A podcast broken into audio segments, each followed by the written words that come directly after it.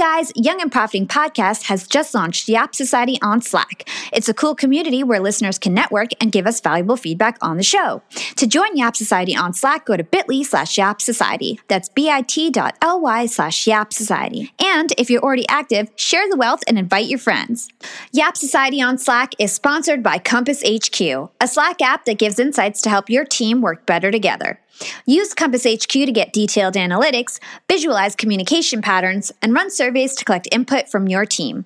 Visit compasshq.com to learn more. You're listening to YAP, Young and Profiting Podcast, a place where you can listen, learn, and profit. I'm Hala Taha, and today we're yapping with Lousine Mehrabi, a top executive life coach and former finance executive who is an expert in the areas of emotional intelligence and negotiation. Aside from coaching, she's passionate about caring for her young son who is diagnosed with a fatal and incurable disease. Louisin openly shares her life lessons from this experience and inspires thousands through her touching and educational articles on LinkedIn. Hey, Lousine, thanks for joining Young and Profiting Podcast. Thanks for the invitation, Ella. Happy to be here. We're so excited to have you on the show. So, your current job is an executive life coach, and you get to change people's lives each and every day. And when you're not at work, you're inspiring people through your articles on LinkedIn and through your keynote speeches. But early in your career, I don't think anybody would have guessed that you would end up doing the type of work that you do now. So, as an introduction to yourself to our listeners, can you walk us through the type of work you did in your early career, what changed, and what you spend your time doing today? Sure. So I started my career in finance. I was working in trading rooms of some of the biggest investment banks in the world. Without naming them, I worked in Europe, in the Netherlands, in France, and working for trading rooms and the stock exchange. Did that for 12 years. I was in charge of sales, relationship management, strategy, those kind of things. It was fun at times. It was stressful all the time. And I always knew that this wasn't my thing, but without knowing what was my thing. So I just went with the flow and, you know, got caught up in it when you have at such a young age this beautiful job, this beautiful title, this beautiful salary. You kind of think you have to sit it out until you realize this is really not your thing. And I thought, okay, I have to get out of there. Wow. So, can you give us some background about where it is that you worked? So, from my understanding, you lived in Paris and the Netherlands. Can you talk about that a little bit? Yeah. My first job in finance started in the Netherlands in 2001. So, I was living in Rotterdam and working there for a bank. Uh, later moved to Paris and I was working for an investment bank there. And then I moved to another investment bank again in Paris. And after that, I joined the stock exchange, the European Stock Exchange. And in all those jobs, I was always responsible for the Benelux market. So that's Belgium, Netherlands, and Luxembourg. So I traveled all around Europe to serve my clients. Very cool. And so, from my understanding, there was a point in time where you decided you were going to make a major career shift. And in other interviews and things, you said you were experiencing burnout. And so, burnout is something that a lot of people face. It's, it's sort of like a crisis these days. A Gallup study from last year found that about two thirds of all full time workers experience burnout on the job. And some causes include unfair treatment at work, unreasonable deadlines, unmanageable workload, lack of support from managers. And then adding to the stress is this new digital world where you have 24 access to work and your email is always turned on and you're always expected to respond, even on off hours. Mm. What did burnout feel like for you? Burnout, it was a pure physical burnout, meaning I was physically exhausted. I was longing just to sleep. I was working 60 hours a week but I think the main cause was that I was out of alignment, that I was doing something that is just not my thing because now I also work 60, 70, sometimes 80 hours a week and I don't feel burnout at all mm. because now I'm aligned. So I think it was intrinsic. I was doing something that was simply not my thing. And that for so many years, I think it was a gift that I got the burnout. It was life telling me, Luce, you're not supposed to do this. There are other things waiting for you. Wow. So it's sort of like you just decided to swim downstream instead of upstream. Exactly. I'm very good at that. so, can you tell us or give your advice on when you think our listeners can determine when the right time to quit something is and when they should start something new or follow their passion? Yeah, I think it's important to differentiate. So, this is a very good question. It's important to be resilient and to go through things and not give up, of course, at the first adversity that you face. However, when it keeps going on and you have this voice and you hear it very well saying, This is not what you're supposed to do, this is not what will make you happy, or you have loads of other ideas and ideas to create something, or you have this secret dream job that is something completely different those are all signs that maybe you're not where you're supposed to be in your life path. And mine was when I realized that when I looked up at my managers and the board and thinking, okay, if I continue, that's the job that I will have. And that didn't make me excited at all. At the contrary. So then I knew, why am I sitting it out? What am I doing here? If the next step is something that I'm not excited about, that's when I knew it was time to leave. That is such good advice. And you could do this in any aspect of your life, like whether you're on a board for an organization, like would you even care to be president? Or if you're playing a sport, would you care to be on a official team or something like that? You know, it's you could apply it in so many different ways in your life. I, I love that advice. Yeah, absolutely. And you don't have to necessarily want to grow. I mean, some people don't have the ambition at all to grow and they're happy doing what they're doing, and that's fine. It's just for me, it was an indicator of, okay, this is what's waiting for me, and that doesn't excite me. So let's not waste my time, energy, and life here. Yeah, definitely. So, speaking of making positive changes, you wrote an article recently where you mentioned that you implemented 33 positive changes in your life over the past two years. And it's something you do through what you call monthly challenges. Can you share more about this? Talk about maybe the rules of these challenges so that our listeners interested in breaking some of their bad habits can take heed? Yes, this is something really cool. I started it three years ago and I've shared it with friends and family and clients. And now we're over 100 people doing this every month. Wow. So it's very simple. At the end of each month, you decide what monthly challenge you're going to be doing the next month. So you choose something that you're going to do or not do on a daily basis. And the rules are that it has to have a positive impact on your life. And you have to be doing it or not doing it on a daily basis. And the third rule is that you have to finish the month. So even if you skip one day or you just can't do one day, you still continue the month and you finish the month before moving on to something else. So for example, when I started my first month was not to consume any artificial sugar. I still ate fruit, but I said, okay, for one month, no sugar. So I had to skip sugar from my tea, which was very difficult, and anything. So no candy, no no biscuits, nothing. And I started that first of February because that was like the shortest month. And I did it until the end of the month. And that was three years ago. And ever since, I don't put any sugar in my tea anymore. So that part stayed. And then the next month I did, I believe it was no gluten or something like that. And then mm-hmm. another month I've done play that I wanted to play at least 15 minutes a day where I simply play, where I become a kid again and I just play. And that was very interesting for me as a very serious person to add that to my life. And I've done loads of stuff that really continued. When I thought, okay, this is one month I did it, then I continued. So I've stopped smoking this way. I've stopped drinking alcohol this way. Mm. Yeah, it's amazing because the rationale behind it is one month is long and short at the same time. So if you put your mind to it, you can stick to it for one month, right? Like nothing is so difficult that you can't do it for one month. And there's also a kind of end to it. You know, okay, when the month is finished, I can do it again. But the idea is to say, okay, if you did it for one month and it has such a positive impact on your life, then continue. So it's not that it ends, but you can choose, or you make like a cheat day at the end of the month and then you continue again. It's very flexible the way people do it, but the idea is at the end of the month, think about, okay, what am I going to do next?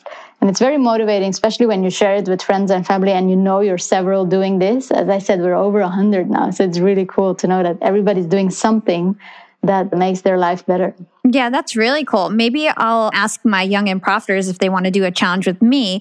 We had a guest on recently, Steve Odell. He's the CEO of Tenzo Tea, and he created this matcha product. And now matcha is sort of the competition to coffee. Mm. It basically gives you all the energy benefits of coffee without the jitters, without the crash, and it can prevent cancer and improves your skin and focus. It's really good for you. And it's such a better alternative to coffee. So maybe we'll take that on as a challenge. Yeah. And when you do it as a group, it doesn't have to be the same. Everyone can choose whatever they want.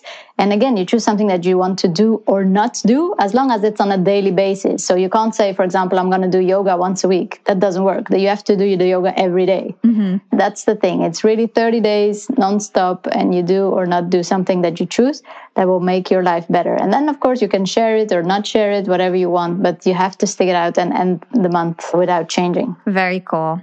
So, after your burnout, you left the finance industry, you became what you are now an executive life coach. And one of the things you train on most is emotional intelligence, which is the ability to identify and manage one's own emotions as well as the emotions of others. So, emotional intelligence is often referred as emotional quotient or EQ, and it's a quality that I believe is more important than ever. And in fact, the World Economic Forum rated EQ as one of the top 10 skills workers would need most by 2020. And in a recent career builder survey, it was found that 59% of employers would not hire someone who has a high IQ but a low EQ. What do you think about this? Why do you think companies place such a high value on EQ? And what are some habits or traits of somebody who has a high emotional intelligence? Well, we're becoming more and more aware that success is not directly linked to IQ. And that's exactly why the emotional intelligence models were built. When people started asking questions like, how can it be that when we look at universities or college and everything is focused on IQ, on having good grades, etc., and then you see those people leave schools, the ones who were the most successful in school don't necessarily become the most successful outside of school. And you even have dropouts that have great success. So, how can that be? That was the basic question that was studied. And then the answer became EQ. And another question was also, how come in face of adversity some people crumble and some people thrive how is that possible and how can that be measured so those were the questions that led to discovering EQ and the importance of it. And then, of course, we had the book mm-hmm. by Daniel Goleman who shed light on it. And now we know more about EQ and what it is. So, what are the habits of somebody with a high EQ? Can you give some examples? Yeah, so EQ is not a one thing. It's actually a set of skills that you have that we can define with self perception so it's really how do you look at yourself? Do you make goals? Do you achieve your goals? Do you have emotional self awareness? That's all part of self perception. And then that leads to self expression. Once you're aware of all that, do you know how to express yourself? Do you know how to express your emotions? Can you be assertive? And are you emotionally independent of what others think and say? That leads to interpersonal relationships. So, how does that impact your relationships? What is your level of empathy and social responsibility? Do you do any volunteer work? It's all interconnected. And then we go, so this is the EQI 2.0 wheel that I use. There are different methods, but I believe this one is the most powerful. It's very complete. So the fourth step is then the decision making. How does EQ help you in problem solving, in staying realistic, and control your impulses. All that is part of EQ. And the last part is stress management. So, how do you stand in life? What is your level of flexibility? What is your level of stress tolerance? And also optimism. Optimism is a huge part of EQ and one of the conditions to measure happiness. Hmm. And so, is emotional intelligence associated with a particular type of personality? For example, are extroverts more inclined to have a high EQ than introverts? No, not at all. Not at all. It's for everybody. It's not a personality thing. It's more a skill set, I would say, life skill set that can be developed. Mm. So it's not that it's something fixed. It's not that you do a test and you get a score and that's it for the rest of your life. You can definitely develop it. And that's the interesting part about it. And I'm so happy that people and companies are becoming more and more aware of the importance of emotional intelligence. And I hope this will go on into schools helping to raise our children differently than purely on IQ. Mm-hmm. And one of the topics that we study a lot on this podcast is body language. And so, obviously, words are not the only way to communicate. Our bodies convey thoughts and feelings and send messages that others can pick up and use to make judgments about us. So, how does emotional intelligence play when it comes to body language? If you're aware of yourself, if you're chasing your goals, if you have better relationships with others, it changes completely the way you stand in life physically. I mean, you stand taller, you speak up, you care more about others, you are more empathetic, you're more inclined to have better relationships, you smile more, etc., etc. So whatever is inside is then visible on the outside because it's just so obvious the way you feel. So I hope that's clear. But yeah, you act differently, you talk differently, you walk differently. Mm-hmm. It's physically completely all over the place.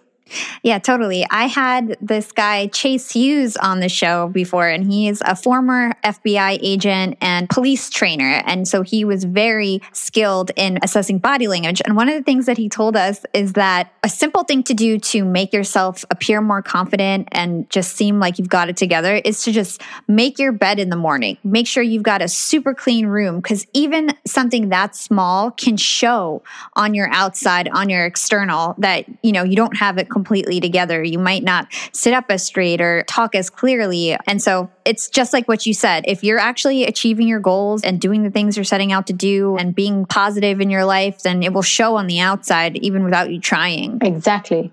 Exactly. Yeah. Okay, so one of the things that surprised me um, while I was doing research for this episode is that study after study it showed that emotional intelligence scores drop for those who hold director titles and above, and actually CEOs have the lowest EQ scores in the workplace overall. Mm. So, why do you think that is? I know that you work with executives every day. So, what are some of the top emotional blind spots that you see with them? Well, first of all, the higher we come, the more responsibility we have to get things done and to achieve goals. So we tend to be more goal oriented and result oriented instead of the feeling and the relationships and the empathy that goes with it. So there is this pressure to achieve and to get things done that plays a role. It's also when you look at yourself, when you're in an extremely stressful situation or in front of a deadline, then you can have an extremely high EQ, but at those times it can kick in and you go into stress reaction mode and you forget about all those things, right? You, communicate differently or you're less optimistic and you're stressed, etc. So I think stress plays a role and the fact that they have to achieve things plays a role, that they have this huge responsibility. And also the fact that when we look at CEOs, and now I'm not talking about CEOs of the youngsters of 20 years who launch a company, call themselves CEOs, talking about the real CEOs mm-hmm. that I work with, they are often older than 45, 50 years old. And the time when they were in school and when they were learning leadership skills, EQ wasn't that important yet. EQ wasn't that known yet. Mm. So everything was focused on IQ, on hard skills and the soft skills weren't developed much. So I think it's also a generation thing, and that the next generation of CEOs will have a higher EQ. And do you think that it has anything to do with the fact that they always have to make tough decisions? So I know that when you have a lot of empathy, it's really hard to make tough decisions like letting people go, dissolving a business unit, or whatever it is. Do you think that has anything to do with it? Mm, I don't think so. Making tough decisions is actually part of EQ. And being empathy doesn't mean that then you can't do it. It just means that the way you do it and the way you communicate it is differently and more efficiently. But it doesn't mean that it's more difficult to do. Of course, if you are leading a company with the heart, everything is felt. But when tough decisions have to be made, then they have to be made. And that is what is expected from a decision maker. And I hope that those tough decisions will be made from a space of a higher EQ where communication will be better, sharing info will be better, and empathy will be part of everyday life. Cool. Well, this is so fascinating. How can we improve our emotional intelligence? What are your tips for that? Young and profiters, they may call me the podcast princess, but I'm also the LinkedIn queen. I've been a LinkedIn influencer for six years now, and I teach one of the most popular courses about LinkedIn. And I love to teach sales on LinkedIn because when it comes to B2B sales, LinkedIn has got that on lock. LinkedIn is where all the decision makers are hanging out. There are 180 million senior level decision makers on LinkedIn and 10 million C suite decision makers.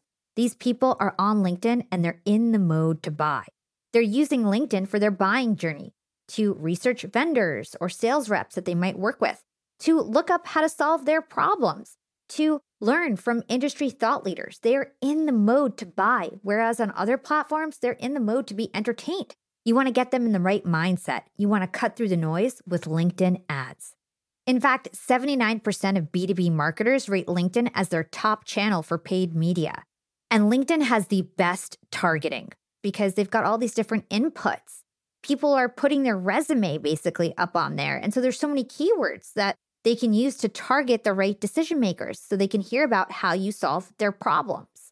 And I've got a special gift for all you young and profiters who want to try LinkedIn ads. You can get a $100 credit. LinkedIn was super generous. If you want to make B2B marketing everything it can be and get a $100 credit on your next campaign, go to linkedin.com slash YAP, Y-A-P. Again, if you want to claim your credit, go to linkedin.com slash YAP. Terms and conditions apply. Young and profiters, Yap Media is growing so fast. I have 10 open roles just this month. In the past, it would take me so long to find hires. I have to go on all these different job sites. I have to create my own skills assessments. That's why I let Indeed do a lot of this heavy lifting for me. Indeed is the powerful hiring platform where I can attract, interview, and hire all in one place. Indeed has things like skills assessments, where when we have specific roles, we can find an assessment that matches that role and we can make sure they have the skills that we need. Then I can focus on culture fit. I can make sure they're scrappy enough and are obsessed with excellence and do all the things that we need to do for them to fit in at Yap. And Indeed streamlines hiring with powerful tools like Instant Match. An Instant Match basically matches you with candidates as soon as you put up a job post with people who are qualified right away. It's instant. And the best part is it gets better as you use it. So now when I use Indeed, especially when I'm hiring for similar roles, I get people right away where they know that I'm going to like the candidates because they can see what my preferences were in the past. It gets better as you use it.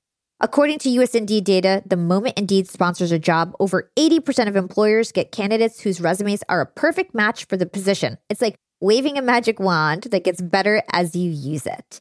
So I love using Indeed. We've found a lot of our A players on there. Join more than 3 million businesses worldwide who count on Indeed to hire their next superstar like we do at Yap Media. Start hiring now with a $75 sponsored job credit to upgrade your job post at indeed.com slash profiting. Offer is good for a limited time. Claim your $75 sponsored job credit at indeed.com slash profiting. Again, that's indeed.com slash profiting and support the show by saying you heard about it on Young and Profiting podcast. Again, it's indeed.com slash profiting to get your $75 credit. Terms and conditions apply. Need to hire? You need Indeed. Young and Profiters, I'm about to be jet setting all over the world. I'm going to London, Cancun, New Orleans, and New York to speak I'm going to be up there with the bright lights and I want to be spiffy. I want to look fresh. And so I'm going on a big shopping spree. I got to get clothes, I got to get hair stuff, skincare stuff, makeup. But I'm not going to feel guilty about this shopping spree because Rakuten's Big Give Week is back. Rakuten is the shopping platform for savvy savers. From May 6th to May 13th, they're having their biggest cashback event of the year. I'm talking about 15% cashback at hundreds of stores with additional cashback bonuses. And they've got so many stores participating in their big give week. So when it comes to clothes, I'm looking at Splendid and Good American. And when it comes to beauty, they've got so many good stores participating. They've got Ulta, Fenty, Bobbi Brown, Blue Mercury, and all the products that we love. Now we can get cash back. It's like getting a discount on the stuff you're going to buy anyway. It's absolutely amazing. They even have travel brands, so that's going to be super convenient for me with all my upcoming trips. Expedia, hotels.com. You can get deals on everything from electronics to home goods to travel and beauty.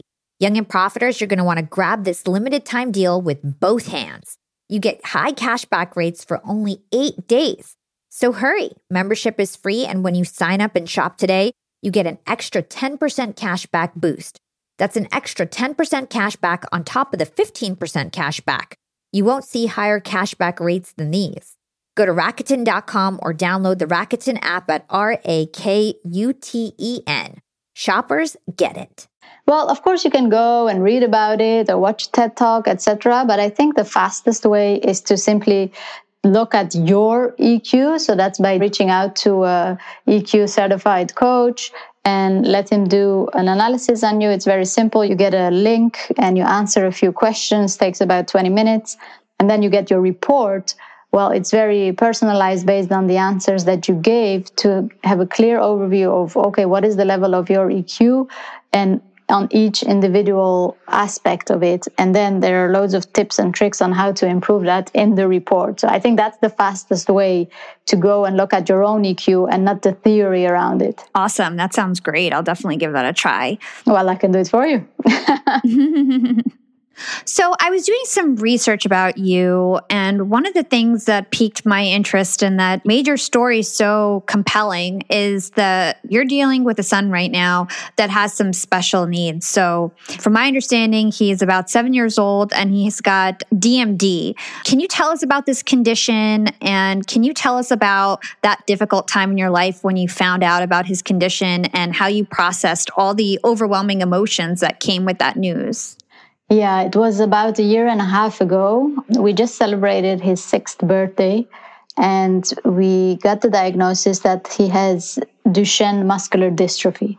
So, a muscular dystrophy meaning that his muscles slowly but surely break down, and there is no cure yet. And whatever we do hala we do it with muscles. So our bodies have more than 600 muscles and you know whether it's walking talking but even swallowing or closing your eyes we use muscles to do that. So when those break down slowly but surely then we simply can't live. So the maximum life expectancy for duchenne patients today is about 25 30 years old. And of course we keep hope that the cure will be found and do the best we can. And so what what are the biggest takeaways that you've learned from this? And, and how did you do the things you needed to do to ensure that your son had the best life possible? It was extremely difficult when we heard that there was something wrong without knowing what. Uh, muscular dystrophy was a possibility and duchenne was the worst case scenario. So the period that we had to do a lot of tests that was the most difficult because you live between hope and despair between what could be and what you want it to be and that insecurity was for me the hardest period. It was actually before the diagnosis that it was the hardest for me.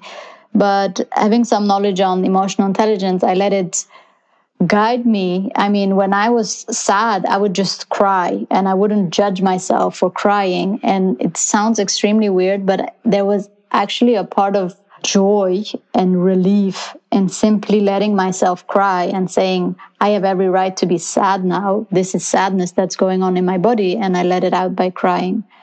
And then the diagnosis came. And with the diagnosis, that was 9th of June 2017, those dates you never forget anymore. With the diagnosis came also part of relief of, okay, we know what it is now. The insecurity is gone. This is a fact and now we have to live with it. So, of course, I cried that day, but the same evening, we were living in Paris. And France is an excellent country for healthcare system. Everything would be free and he would have the best healthcare, etc. But that evening I told my husband, I said, you know what? Let's move to Dubai. And he's like, what? we had discussed moving to Dubai several times before, but now I was like, okay, the career, the relationships, the family, anything can wait. We have to go to Dubai and just give the best life possible to our son. Because the doctor told us that the best thing for him would be the sun and swimming. Mm. Well, in Paris, you can't swim all year long, it's too cold. And in Dubai, you can. So, three months later, we moved to Dubai. We live in Dubai now. We're very happy. My son is doing great, relatively. And yeah, it gave me this boost of energy of saying, you know, we live life as if we're going to be 100 and now it's in your face that we're not going to be. So let's enjoy and let's do the best we can. And of course, the first thing I did was make sure I had this army of healthcare providers around me for him. I chose the best school possible that was very to inclusion and helping him around. And now that that's set, the only thing we can do is enjoy, enjoy, enjoy. Mm. Wow. Well, your son is really lucky to have a mom like you. You're so brave, and you're so brave because you've been very public about this whole story, which I'm sure is so emotionally hard for you to speak about. And you've been very public about this journey on LinkedIn to help other people. And I was reading through some of your articles, and in one of them, you wrote that emotions are your mentors. And I thought that was really powerful and a good way to kind of close this topic out on emotional intelligence. So, can you share with us what that means? Yes, emotions are our mentors. Emotions are not there to harm us or to prevent us from making the right decisions. It's completely the contrary. Instinctively, we were born with emotions to protect us, to survive. So that's the role of emotions. When you're angry, your body literally gets ready to fight or flight. When you're sad, your body literally gets ready to get that sadness out of your system by making tears. When you're afraid, adrenaline pumps in your body so that you can run. So it's all there to protect us. Emotions are our best friends. However, in society, we've been taught that we need to hide our emotions. And I think that's one of the worst education errors that we're making. And that's why you see also the difference between men and women, because men are taught that men are not supposed to cry, boys don't cry, etc., etc. So they are taught that whenever they are sad, they shouldn't cry. So what happens is you see men, and of course I'm not generalizing, I'm just saying we see this very often, that men that are sad, they don't express sadness, they express anger. Hmm. They start hitting a wall or become aggressive. And that's not normal. That's not a logical consequence of sadness. And it's the same for women. Women are taught that crying is okay and being angry is not okay. When you raise your voice or you act the way we naturally act when we're angry, we are taught that you know you're bossy or ladies don't talk like that mm-hmm. or you're not pretty when you look like that and all those things go in our head and make us act differently. And I used to be the same until I understood all this. I used to cry when I was angry. Well, that's not logical. When you're angry, you're not supposed to cry. That's another thing that your body wants you to do. But since we were taught that it's not okay to show anger, but it is okay to cry, then women cry. So there is a whole lot of emotional intelligence correction mm. to be done. And I hope the next generation will do this better than what we've been doing. But yeah, we have to stop telling boys that they're not supposed to cry. We have to stop telling our girls that it's not okay to yell. And we have to let people express their emotions, of course, in an appropriate way. But emotions are totally normal and are our best friends. And the day we start embracing them is the day we start realizing what a superpower we have. Awesome. I think that was incredible advice for our listeners. So thank you very much. And thanks for sharing that personal story. So, another expertise that you have under your belt is negotiation. And from my understanding, you are a certified professional negotiator. And during your finance career, you actually led lots of high stake negotiations. And more recently, you took a year long masterclass and were mentored by some of the best negotiators in the world. So, I'd love to spend some time on negotiation as this topic is something that my listeners actually request for pretty often. And this is the first time we're talking about it on the podcast. So, very excited for that. So I'm in marketing. And when I think of negotiation, I think of it being a once in a blue moon activity. I don't really consider myself to be doing it every day. I negotiate a salary before starting a job, maybe in my performance review, if I do really well and I want to raise or whatever it is. But I'm thinking I'm probably taking it too narrowly. So, how is negotiation used in a typical day to day job if it's not a core skill that's required of the job? Yeah. Well, whether we realize it or not, we negotiate every day. It starts from with the alarm clock. you know, am I going to listen to the alarm clock? And then we negotiate all day with our partners, with our managers, with our team, with our children. It's part of life. I mean, it's the same as breathing. You can't not negotiate. Wherever there is conflict, there is negotiation. So it's part of everyday life, but we tend to think of negotiation as something like that only hostage negotiators do. but that's not the case. And talking about hostage negotiators, indeed, I've been trained by two of the best negotiators in the world they're French negotiators. They came in and gave us a, a year long masterclass when I was still working at the stock exchange. And I was part of this high achievers group thingy where the company wanted to invest in. And they came in a year long every other week. And we learned all the aspects we had to learn about complex negotiations and what it is and how we can improve ourselves. And it was truly fascinating. I mean, I've done so many trainings in my life, and those two were absolutely the best I've ever had. And I love negotiation. I was always intrigued by it. And I think when I was about 15, one of the first books I bought was on negotiation. So mm-hmm. it's always been a passion of mine. And I love learning more. And then I decided to go further and go to the certification. And I applied in order to be a CPN, a certified professional negotiator, you have to do the entire course. And then you have to send your resume, a reference letter, and et cetera, et cetera. And then there's an international jury of professional negotiators looking at it. And if the majority says yes, then you get it. No, it actually, it's I think seven out of nine have to say yes, and then you get the title. Mm-hmm. So I got it in 2014 and then it was for me just like a nice to have. I put it on my profile on my CV and that's it. Didn't do much with it ever since. Of course, I kept negotiating in my life and kept using everything that I had learned from them.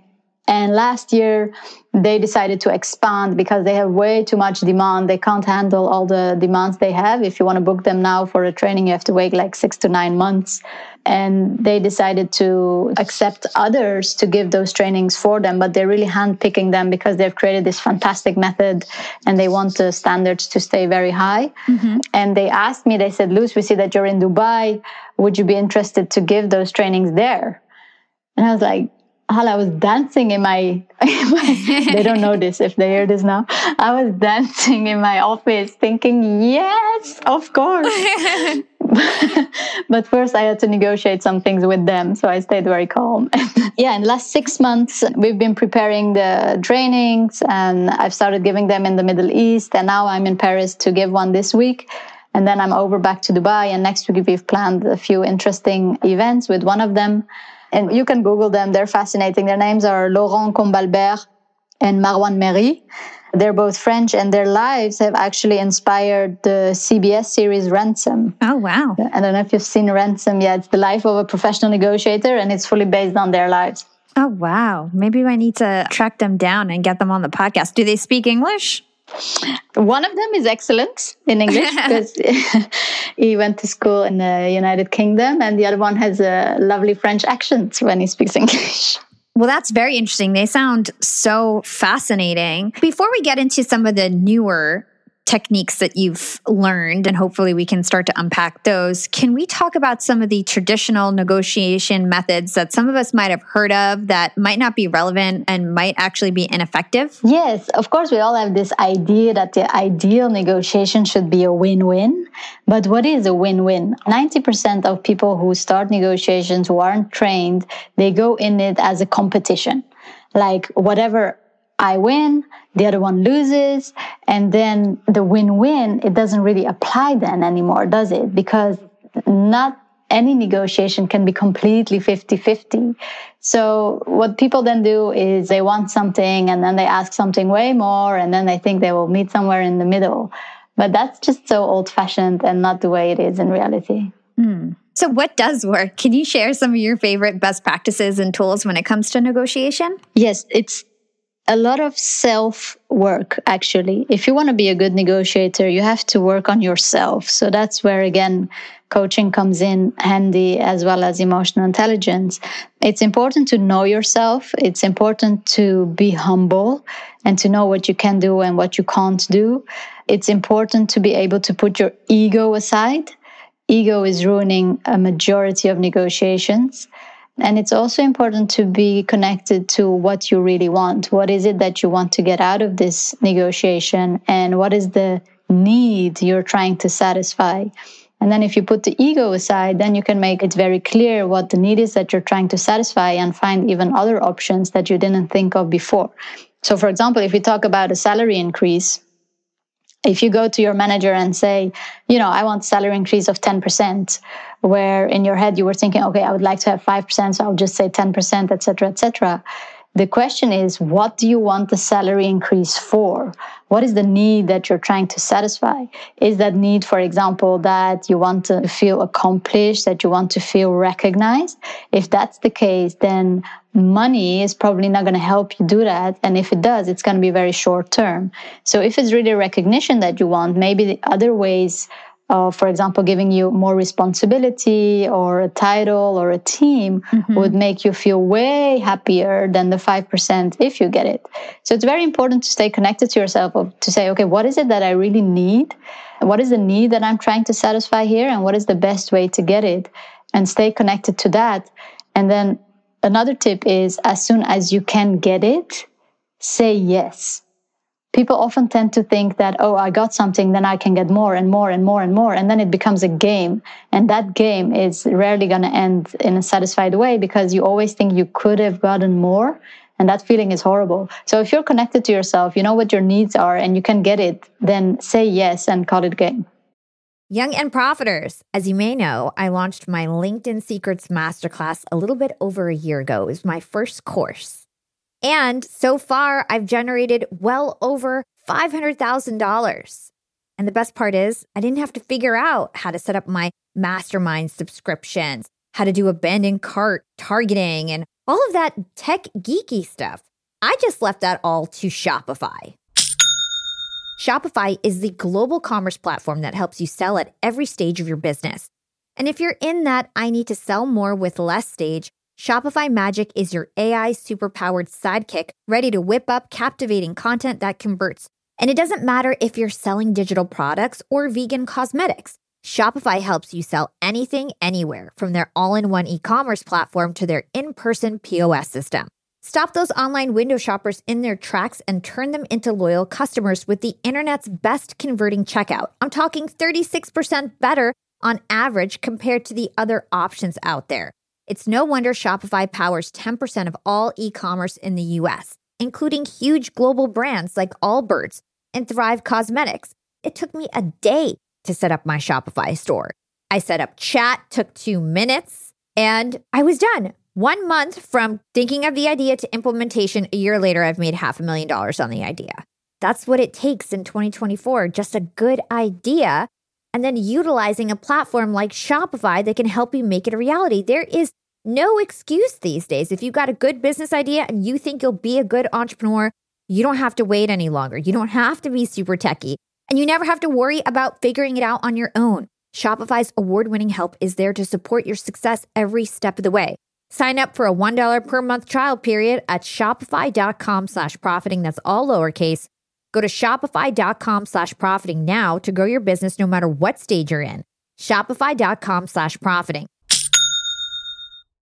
Young and profiters, we are all making money. But is your money hustling for you? Meaning, are you investing? Putting your savings in the bank is just doing you a total disservice. You got to beat inflation.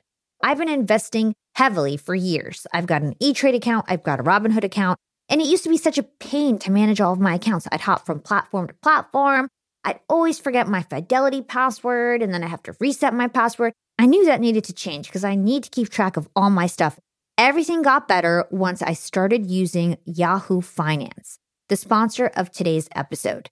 You can securely link up all of your investment accounts in Yahoo Finance for one unified view of your wealth. They've got stock analyst ratings, they have independent research, I can customize charts and choose what metrics I want to display for all my stocks so I can make the best decisions. I can even dig into financial statements and balance sheets of the companies that I'm curious about. Whether you're a seasoned investor or looking for that extra guidance, Yahoo Finance gives you all the tools and data you need in one place. For comprehensive financial news and analysis, visit the brand behind every great investor, yahoofinance.com, the number one financial destination yahoofinance.com. That's yahoofinance.com. Very good advice. And so, one of the things that I read is that it's very essential to prepare for a negotiation. So, is that what you were speaking of before when it's just knowing what you want, or is there something more to that? Yeah, there's definitely more to that. And preparation is key in a good negotiation. We even say that preparation is 80% of a good negotiation. If you prepare everything, then that will allow you to improvise during because in the end it's not a fixed thing. Every negotiation is different. It depends who you're negotiating with. Every person is different. Even if you negotiate with the same person it can be completely different based on the subject you're negotiating on or the mood they're in. And since it's a lively thing you have to be able to improvise during the negotiation. And that's why the preparation before is key. Also, what majority of negotiators forget is after the negotiations, you have to debrief on the negotiation. You have to learn from the things that went well and the things that you have to improve because that is the preparation for the next one. Mm. And so, how does psychology play a role in negotiations? Oh, it is an essential part of negotiations. When you're trying to know who you're dealing with, psychology plays a huge role because we tend to see the world the way we are. We, we tend to see people the way we are.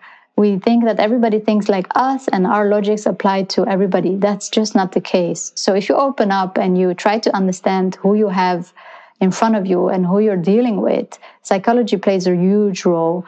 And because we don't know who we have in front of us and we don't know if they have any mental conditions because it can be that we are negotiating with someone who is for example narcissistic or who is for example a psychopath. Then of course you adapt your negotiation style completely. So yeah psychology plays a huge role and again it starts with the psychology of yourself knowing yourself understanding yourself and then being open and curious to understand the other Wow, there's so much to this. We could spend a whole episode on negotiation. So exciting. Oh, completely. I can talk about this for a month. One of the things that I heard you say before is that women tend to be better negotiators than men. So, can you explain that to our listeners? Why is that? Yes, it's again, it's not that we were born better negotiators, but in the education that we got, women tend to be more empathetic we are better capable of creating a relationship with another, of creating an environment of safety and trust, because that's what we've been doing naturally. Naturally, women tend to be more caring.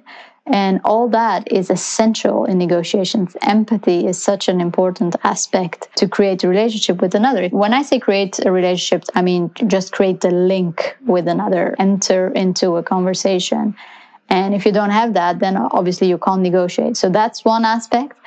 And another reason is also that women tend to be more intuitive. We are more connected to our intuitions. We have developed that more. Again, I don't think women are born more intuitive. I think we just developed it more because we were more allowed to develop it, whereas little boys were expected to be rational mm. and problem solvers. So, since we have developed intuition more, we can tap into that. And as I said, while you're negotiating, there's a huge part of improvisation. And when you're connected to your intuition, you get access to that part of your brain that goes intuitively to all the things that you've gone through in your life and how that has shaped you, what you've learned from it, and access to that knowledge way quicker than if you go through it with the rational brain. So, those are the two aspects that make it that women tend to be better negotiators and at the same time, when you look at the world of professional negotiators, only 10% of professional negotiators are female.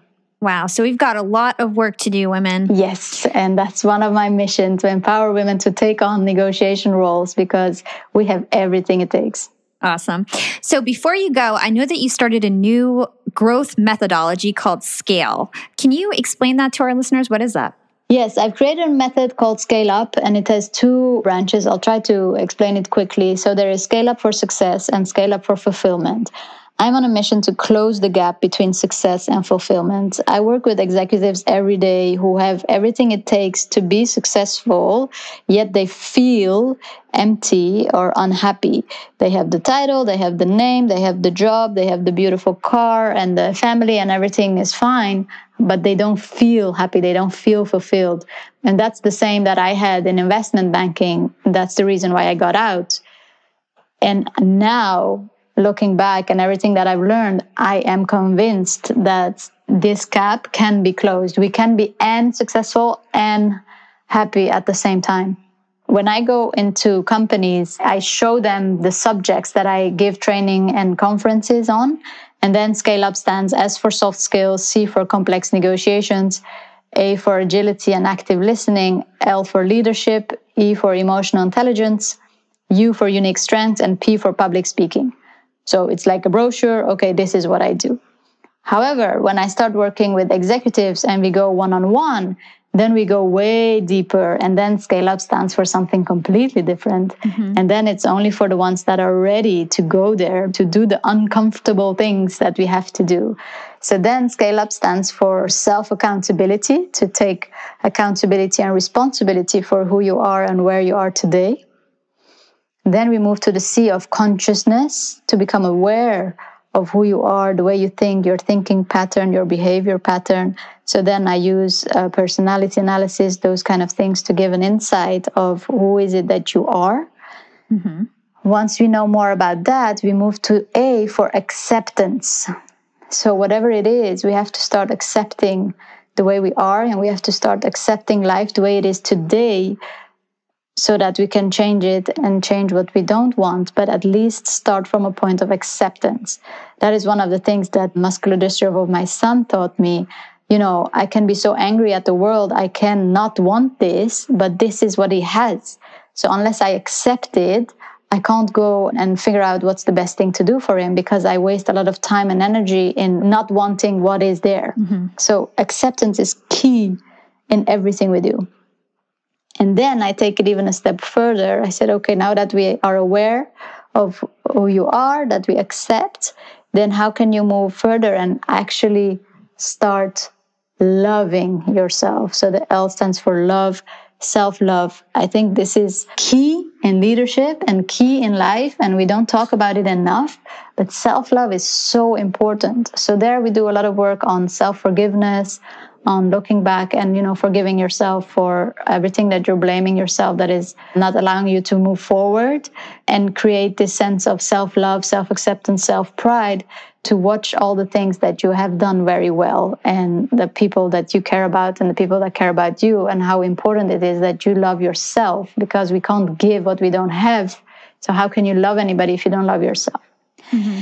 And then we talk about self empowerment, E for self empowerment, where, okay, they come to me with an objective and we've gone through this whole process of self acceptance and then it's self empowerment. Then it's about goal setting, it's about believing it, it's about visualizing it, it's about making clear steps of how to get there.